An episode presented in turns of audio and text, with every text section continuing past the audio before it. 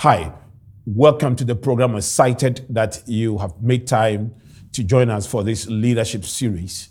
I'm very hopeful that it's truly going to help you. I'm going to start by looking at the 12 ships leadership is not.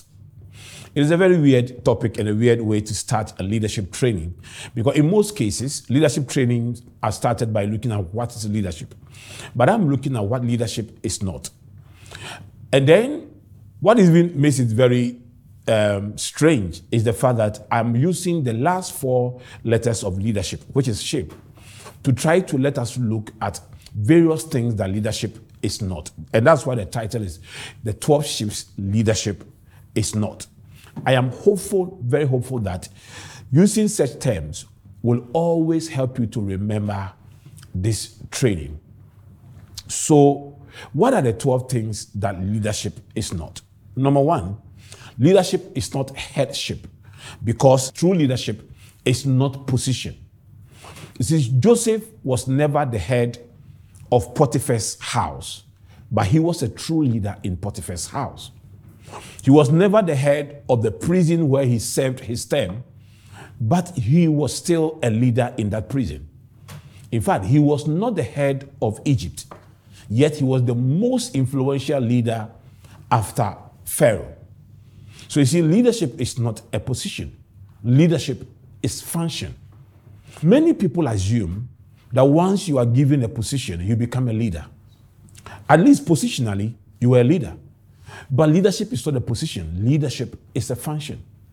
I've seen many organizational leaders, both in church and outside the church, make this mistake.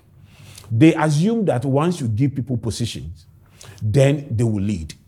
But see, people must start leading before they are given positions. There was never the position of a deputy king in Egypt. But when the leadership potential of Joseph was discovered, that in the midst of what doesn't look like a position, he was already functioning as a leader. A position was created for him to continue with his leadership duties. So that's how I think. People must show the promise of leadership before they are put in position.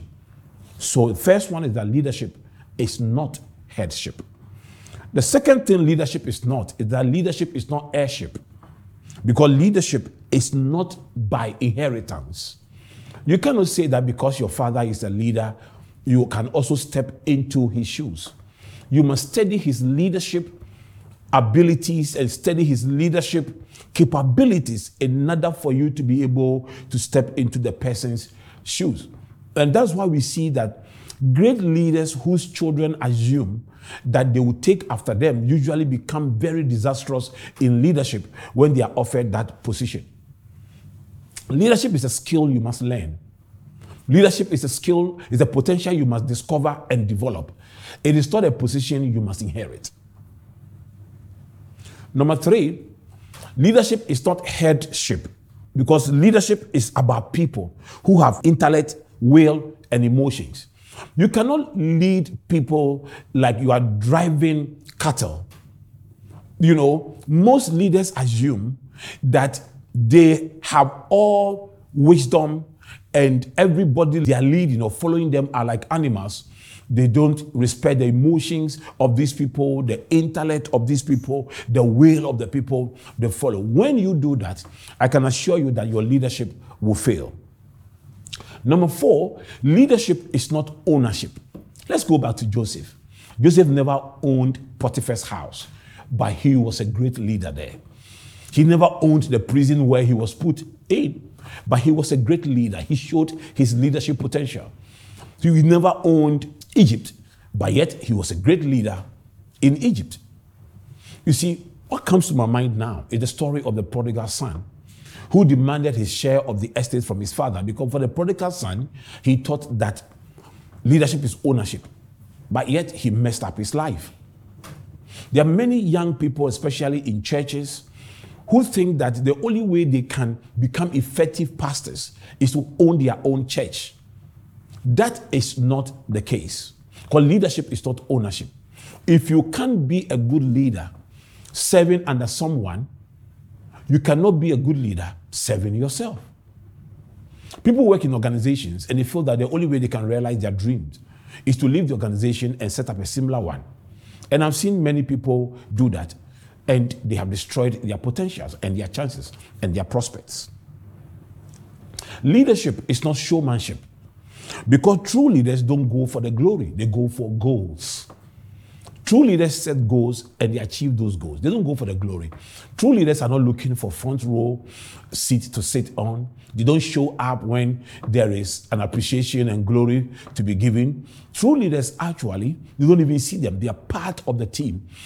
True leaders are not the people who want to be present at sword cutting ceremonies, etc., etc. Number five, leadership is not judgeship. Because true leaders are not fault finders. They don't sit in judgment of their subordinates or other leaders.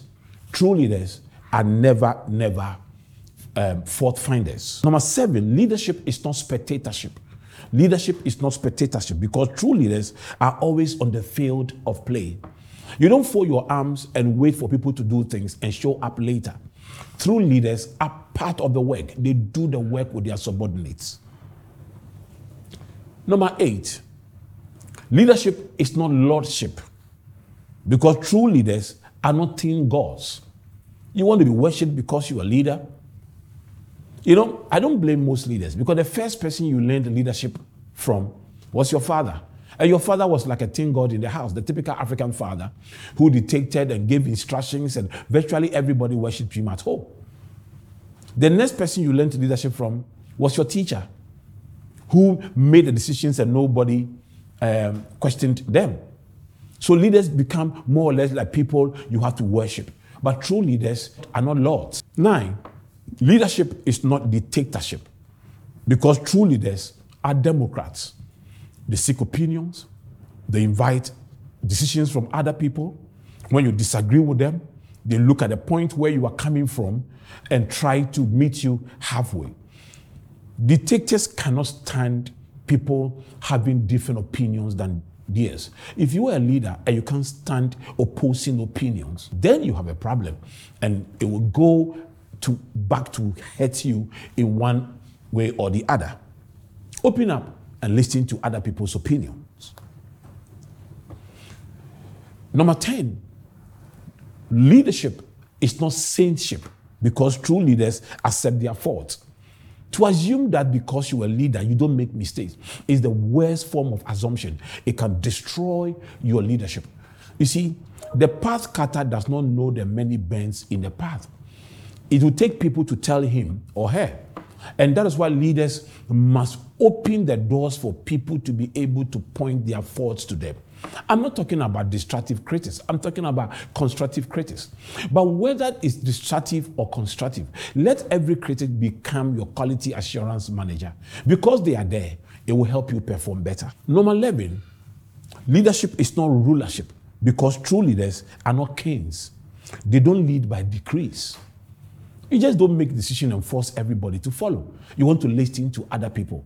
Don't make yourself a ruler. Make yourself a real leader.